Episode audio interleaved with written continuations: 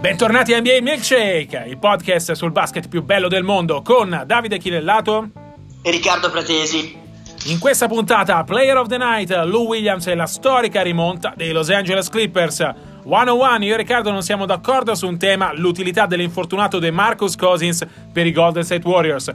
Hot and cold delle squadre calde e fredde della settimana, la corsa di Milwaukee verso il trono dell'Est e il rallentamento delle pretendenti. E poi il rumors viaggio nella nuova Sacramento di coach Luke Walton. Questo è NBA Milkshake.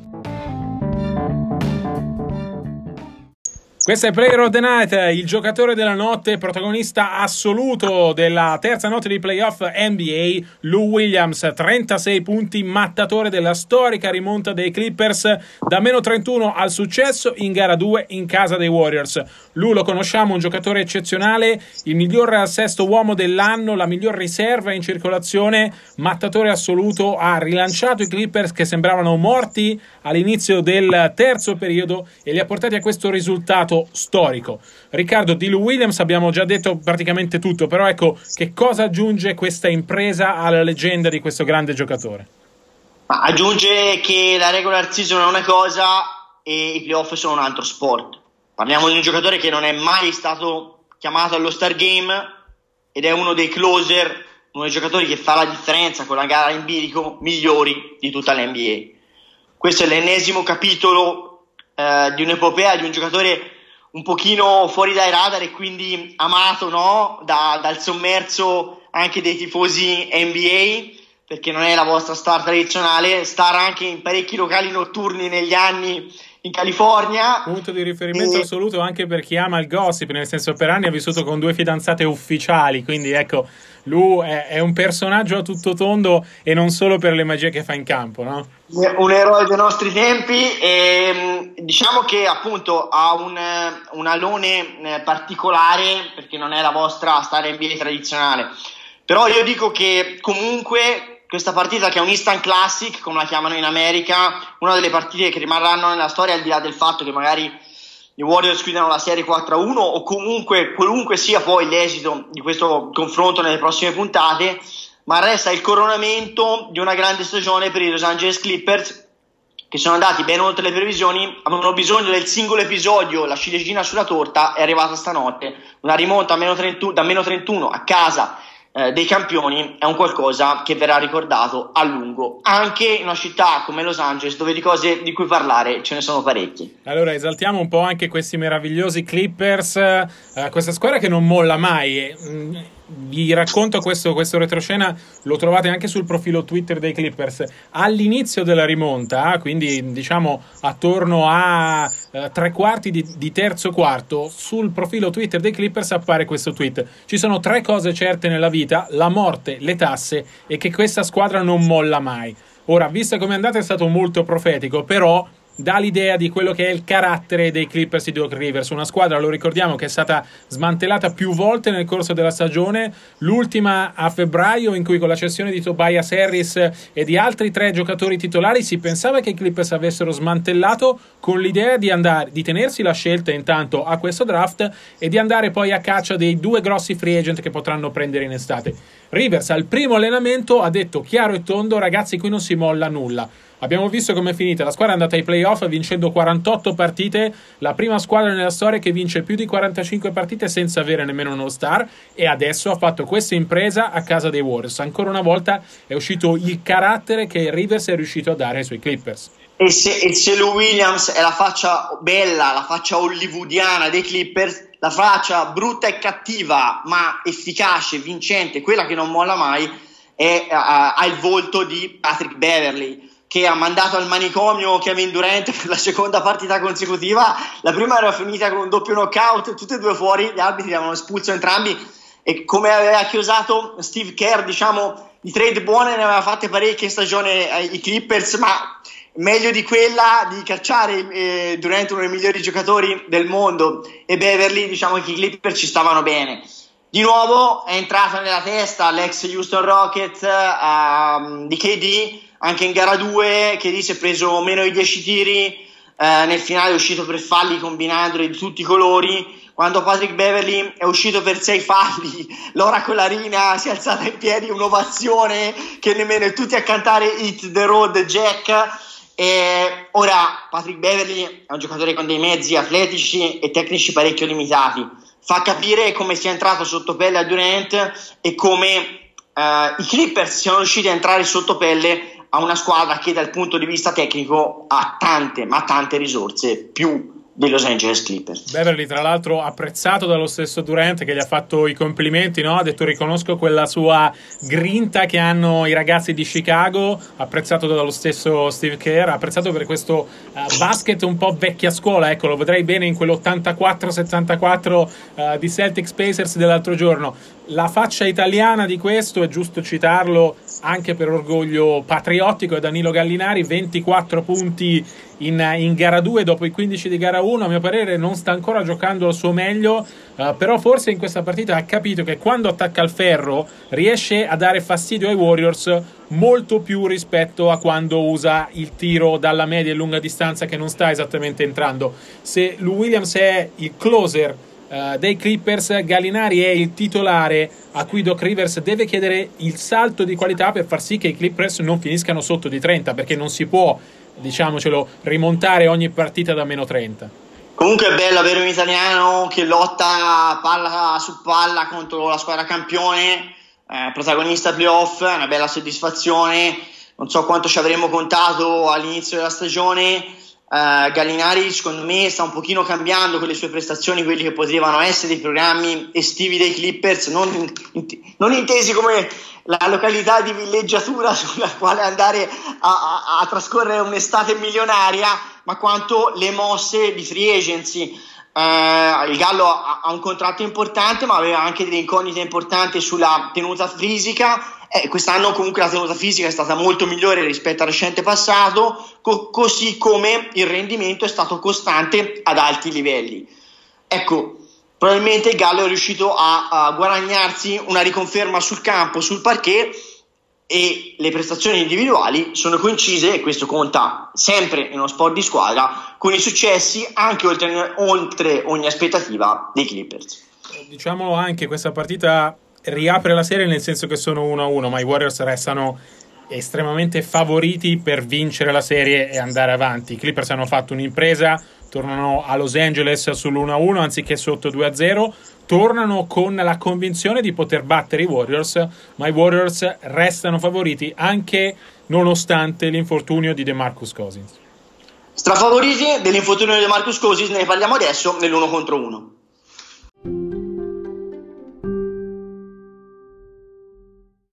Questo è 101. Io e Riccardo non siamo d'accordo su un tema. Il tema di questa puntata riguarda DeMarcus Cousins e il fatto che si è infortunato in gara 2 eh, tra Warriors e Clippers. Si, si teme uno strappo alla coscia sinistra, un infortunio che lo terrebbe fuori probabilmente per tutti i playoff. Allora il tema su cui io e Riccardo non siamo d'accordo è l'importanza di DeMarcus Cousins per i Clippers. Il mio parere è che questo, se confermato lo strappo, è un infortunio molto importante, un infortunio che accorcia ulteriormente le rotazioni dei Warriors, che costringe uh, Steve Kerr a tirare fuori dalla naftalina Andrew Bogut, a usare di più Kevon Looney, Looney che comunque è stato uh, uno dei migliori nella mh, mm, sconfitta storica di gara 2 contro i Clippers. Uh, questi Warriors erano costruiti per avere uh, Cousins come ciliegina sulla torta, come giocatore che faceva fare loro il salto di qualità, dando loro l'unico giocatore che non hanno mai avuto ora, nei loro anni da dominatori, vale a dire un centro in grado e di fare canestro da sotto, di essere determinante vicino al ferro e di eh, far canestro da fuori e creare per i compagni. A mio parere sarà un'assenza pesante combinata al fatto che la panchina è il punto debole eh, di questi Warriors un'assenza che si farà sentire. No, io non la vedo come te uh, per il semplice motivo che la stagione di Marcus Cousins è stata una stagione insomma deludente eh, finora. Eh, ovviamente era normale ci fosse una progressione continua perché veniva da un infortunio, la rottura del tendine d'Achille sinistro che per forza eh, necessitava di un tempo di rodaggio, ha giocato una trentina di partite e basta perché giustamente i Warriors se la sono presa comoda durante la stagione per non rischiare nulla. Eh, ricordiamoci che è un giocatore che ha un tonnellaggio fisico importante, ricordiamoci che un giocatore che ha una etica del lavoro inversamente proporzionale al tonnellaggio fisico, per cui non è un giocatore ossessionato eh, col suo corpo eh, che eh, utilizza come una macchina da eh, lucidare ogni singola ora per farla eh, girare al meglio, eh, per tenere il motore sempre al massimo dei giri. Secondo me la progressione era normale, sul più bello è arrivato questo infortunio, ovviamente si è fatto male da solo, quadricipite, non c'è ancora l'ufficialità, ma si teme che sia fuori per la stagione.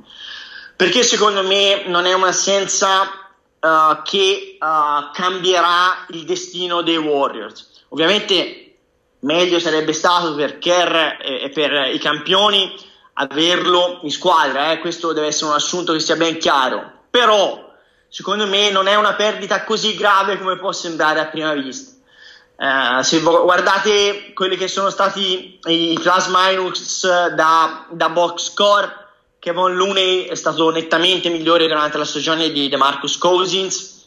Secondo me è un fit migliore in questa squadra, cioè una tessera che si incastra meglio in un mosaico per spiegarmi, se giochiamo io e te stiamo facendo l'uno contro uno, se lo fanno Kivon Looney e DeMarcus Boogie Cousins, Boogie Cousins svernicia Looney e ce ne andiamo tutti a casa, non c'è neanche non la scommessa. Però siccome a basket si gioca in 5 e non è un uno contro uno, secondo me in, nel fit dell'architettura dei Golden State Warriors Looney si incastra meglio.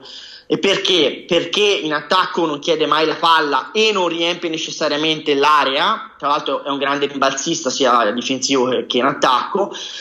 E, e, e, in attacco ovviamente Cousins che è un grande attaccante ha grandissime mani ed è un buon passatore ma soprattutto un grande realizzatore è un giocatore che sta tirando se non sbaglio eh, sotto il 30% da tre punti e quindi non sta allargando minimamente il campo come si poteva immaginare di conseguenza, non mettendo la madre alla distanza, la differenza la fa quando eh, segna a centro area. Però poi a centro area servirebbe spazio per le sgroppate, per le penetrazioni di Kevin Durant e Steph Curry o anche di Clay Thompson eventualmente. Guarda. Di conseguenza in attacco questo valore aggiunto di, eh, di Cousins secondo me è molto limitato rispetto a quelle che potevano essere le attese. In difesa Cousins fa una fatica dannata a difendere il pick and roll eh, fa più fatica di Kevin Looney a difendere ca- cambiando diciamo sul perimetro e anche sui giocatori più piccoli di lui perché ha una mobilità laterale abbastanza relativa non è un grande atleta non è un grande saltatore che difende al ferro. Io credo se noi migliore... guardiamo l'ultima statistica che voglio dare. Se guardiamo le wins che sono appunto le, le, le, le vittorie proiettate in base al rendimento di un giocatore e prendiamo Kevin Looney e DeMarcus Cousins 2.84 per Cousins 5.74 per Looney il doppio. Tutto, tutto eh, giusto non, Riccardo però, to- però, questi Warriors sono, sono, costruiti in un altro modo non sono costruiti su Kevin Looney sono costruiti su DeMarcus Cousins.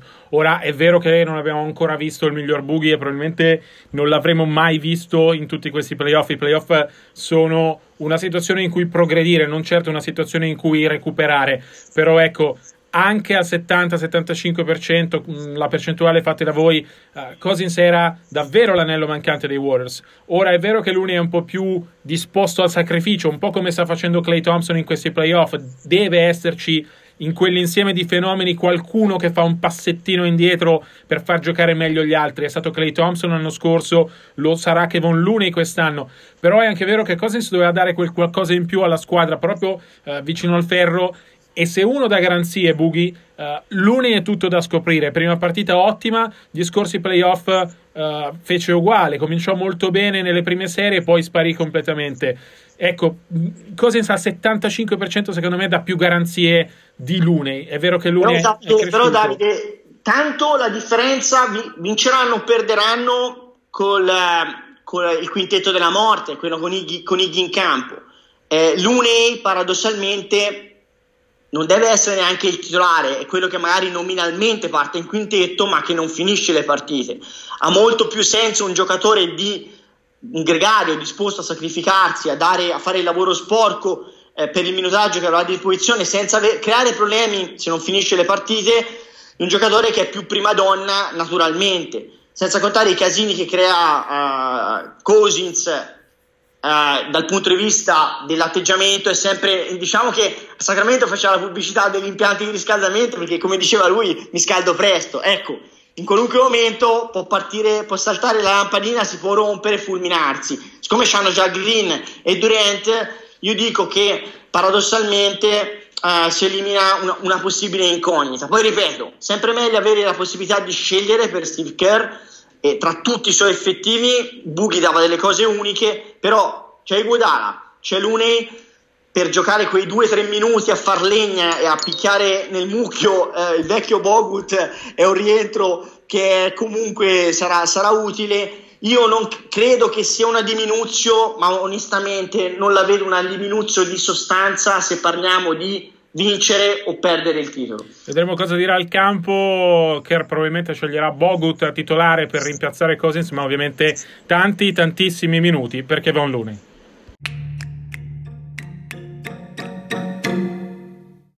Questo è Hot and Cold, le squadre calde e fredde della settimana, lanciatissimi Milwaukee Bucks, prestazione dominante in gara 1 contro Detroit, anche grazie ai 24 punti e 17 rimbalzi di Giannis Antetokounmpo e la sensazione, anche se è presto ovviamente per emettere verdetti, che l'Est abbia finalmente trovato un suo padrone. Eh, la tanta incertezza dell'inizio viene spazzata via da questa enorme prestazione di Milwaukee combinata alle incertezze di Toronto, Philadelphia e in parte Boston. Riccardo, che sensazione ti hanno dato i Bucks dopo questa prima partita?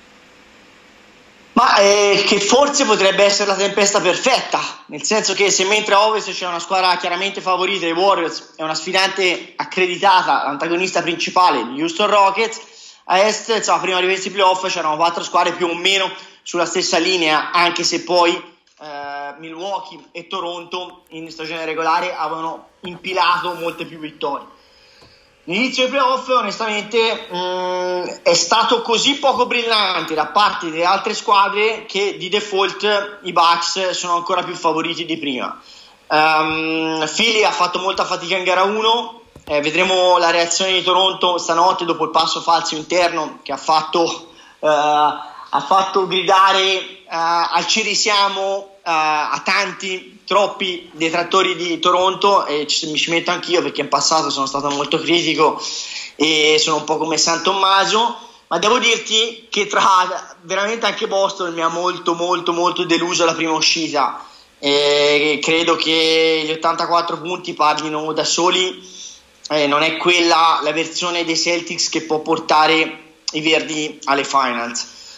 E quindi, e quindi, Milwaukee sembra una squadra in salute, sembra una squadra coesa, sembra una squadra di sistema con una superstar che si sta consacrando. Chissà se questi saranno i playoff di anni Antetokounmpo, chissà se si passerà da un titano LeBron James a un altro come dominatore dell'Est. Insomma, aspettiamo le prossime puntate perché Detroit è un banco di prova neanche troppo attendibile, però per adesso una dimostrazione di forza, un fletter i muscoli che ha fatto veramente impressione. Ovviamente il parallelo a Milwaukee non è tra Giannis e LeBron, ma tra Giannis e Karim Abdul-Jabbar, che era la stella uh, dei Bucks quando i Bucks nel 1974 chiusero per l'ultima volta nella loro storia prima di questa stagione col miglior record dell'intera NBA. La curiosità è che allora uh, giocavano nella Western Conference che andarono alle finals e persero in gara 7 contro i Boston Celtics che saranno, se tutto va come deve, i prossimi avversari dei Bucks. Do abbastanza per spacciati i Pistons, non me ne vogliono i tifosi di Detroit, perché questa era una serie che già cominciava uh, con Milwaukee favorita al 99% e che adesso con i Pistons che hanno perso Blake Griffin per infortunio per tutta la serie prob- probabilmente toglie ancora ai Pistons quelle residue minime speranze di poter combinare qualcosa di buono. Uh, le altre sfidanti, come dicevi tu giustamente, hanno rallentato da Toronto che deve cercare riscatto con Kyle Lauri che si è fermato di nuovo in gara 1. Toronto, tra l'altro, ha una clamorosa maledizione nella sua storia in gara 1, ne ha vinte solo due in tutta la sua storia negli ultimi uh, vent'anni. Fila che si è riscattata quest'anno ma è, in, uh, in gara 2, però ecco. Uh, non è che avesse proprio convinto e soprattutto le ginocchia di Embiid a mio parere sono una situazione da tenere sott'occhio perché è vero che uh, Embiid è stato il secondo miglior giocatore in gara 1 e probabilmente il migliore in gara 2 uh, però ecco quelle ginocchia a lungo termine devono far tremare i tifosi dei Sixers? Assolutamente sì, le ginocchia di Embiid e la spalla destra di Paul George sono eh, da monitorare in maniera certosina eh, perché uno spicchio dell'Ovest dove potrebbe intrufolarsi, infilarsi uh, i Thunder, potrebbero infilarsi i Thunder e comunque uh, lo spicchio di tabellone Est che è al momento presidiato come testa di serie numero 2 da Toronto e che uh, Philadelphia aspira a far diventare il suo sono nelle mani, o meglio, nelle, nelle, negli infortuni, nelle mani de, de, dei dottori rispettivamente dei Philadelphia 76ers e dei Oklahoma City Thunder. Ehm, diciamo che se Embiid da gara 1 a gara 2 ha fatto dei progressi importanti, anche come efficienza al tiro, ehm, come proprio qualità, eh, era dato un dubbio, eh, ricordiamoci, stanotte eh, due ore prima della partita si diceva vediamo se gioca, se non gioca, poi non aveva nemmeno il brace, diciamo la, la struttura per eh, come dire, um, cercare di proteggere il ginocchio nel riscaldamento pre-partita e si è capito subito che avrebbe, che avrebbe, che avrebbe giocato. Um, però ecco, lui è migliorato da gara 1 a gara 2, vedremo poi Paul George perché comunque Portland, Oklahoma City è una serie che promette scintille, secondo me sarà la serie più bella dei playoff, perlomeno lo era sulla carta, gara 1 non ha deluso, vedremo se sarà così.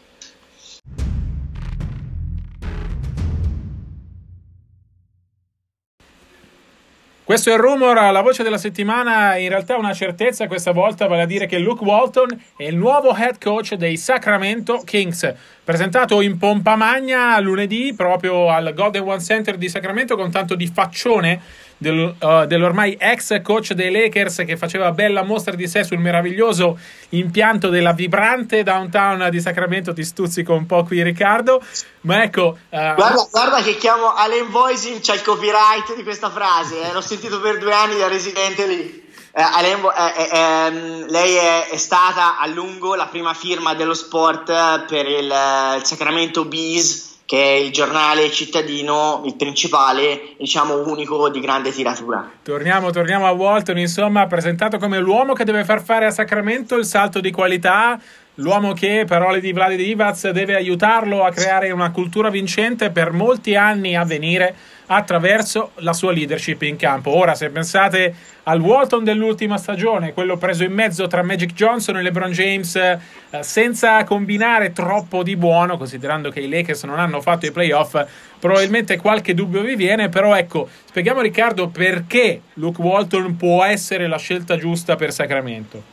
Allora, due cose. La prima è, ha stupito la cacciata di coach Jürger io ho avuto la fortuna di lavorare con coach Jorgen a stretto contatto, grande allenatore, grande stagione. È una mossa rischiosa, in assoluto cacciarlo. Perché è stato cacciato? Mille motivi, dovremmo fare una puntata apposta solo per, per spiegarlo. Un motivo uno, uh, Marvin Bagley. Marvin Bagley, seconda scelta uh, assoluta all'ultimo draft, non partita titolare, non era particolarmente uh, valorizzato da questo allenatore, si è lamentato il papà, si è lamentato lui, ricordiamoci che Vladi Divac ha passato Doncic per prendere Bagley dando così fiducia a Fox come point guard, Jorger è stato fatto fuori principalmente per questo motivo. Mm, scelta molto, molto, molto discutibile. Se parliamo di X e O's eh, e parliamo di risultati dai tempi di Memphis, eh, Jorger ha fatto benissimo, sapendo trasformare uno stile lento come era quello del grit and grind dei Memphis Grizzlies ha uno stile di gioco pirotecnico, tutta velocità, grande pace del Sacramento Kings della meglio gioventù dell'ultima stagione. Fatta questa doverosa premessa, perché giusto c'è chi si chiede perché è stato cacciato Jürger e, e bisognava un pochino spiegarlo, non è che Vlad è impazzito, ho detto che è una mossa molto impopolare e molto discutibile. Coach Walton, secondo me, come dici tu, ha un senso, ha un senso non tanto mh, mm, grazie o per colpa dell'ultima stagione ai Lakers, perché secondo me purtroppo eh, Walton si è trovato in una situazione che avrebbe affossato quasi chiunque, nel senso che dopo due mesi l'allenatore dei Los Angeles Lakers si chiamava LeBron James e non più lui e eh, quello che è successo anche a livello societario ha messo in un angolo Walton esautorandolo. È chiaro che quando i giocatori eh, annusano il sangue come gli squali di un, di un, allenatore che è già spacciato a metà stagione, questo allenatore perde ogni ascendente sul gruppo o comunque eh, se non ha un carisma dato da un curriculum ricco di vittorie, Walton in prima persona non ce l'ha se non da assistente dei Warriors di Steve Kerr, ma non da, da capo allenatore, è chiaro che si è trovato eh, completamente esautorato e quindi tante delle sue eh, scelte, alcune anche discutibili, secondo me comunque eh, vanno contestualizzate e quindi eh, il giudizio negativo sull'ultima stagione dei Lakers, sul suo lavoro eh, nell'ultima stagione dei Lakers, lui ha allenato tre anni i Los Angeles Lakers, è un pochino, eh, secondo me, subgiudice perché comunque va fatta la tara di quello che è stato il contesto intorno a lui. Io credo che per lavorare con i giovani sia un buon allenatore che possa meritare una seconda chance. Il Sacramento può essere l'ambiente giusto con molta meno pressione rispetto a Los Angeles. È un allenatore che deve crescere, imparare dai propri sbagli e fare il salto di qualità. Però se, diciamo anche questo, non perché siamo italiani, ma perché comunque io eh, nel quadriennio americano ho tastato il polso di tanti allenatori. Insomma, si era fatto il nome anche di coach Messina, quindi Walton bene, io non sono di quelli che dice eh, mm, Walton è stato un errore a prescindere, detto che la, insomma, l'addio a Jürger è discutibile, però Messina sarebbe stato comunque una candidatura molto più forte se parliamo di carisma, di X e O's, di allenatore vincente, di garanzie. Però torniamo al solito discorso, siamo in America e eh, l'allenatore europeo passa sempre purtroppo in secondo piano rispetto a quello che è l'appeal di un allenatore eh, americano, a maggior ragione di sangue blu, ricordiamoci, Luke Walton, figlio del grande Bill Walton. Ed è un discorso che vale anche per Vlade Divac, GM ovviamente serbo, che per Walton aveva Riccardo una vera passione, considerando che eh, lo aveva già puntato Uh, nel 2016 prima di prendere Jürger e prima che poi uh, Walton finisse sulla panchina dei Lakers i nuovi Kings saranno una squadra che assomiglia molto a quella di quest'anno, vale a dire con tanti giovani, con più spazio per Bagley, con l'obbligo però di centrare quel risultato che quest'anno hanno solo sfiorato i playoff. Sacramento è la squadra che eh, più di tutte le altre aspetta di fare la post-season, manca dal 2016, quel eh, vibrante downtown e quel suo meraviglioso Golden One Center aspettano i playoff anche per far fare ai Kings il definitivo salto di qualità.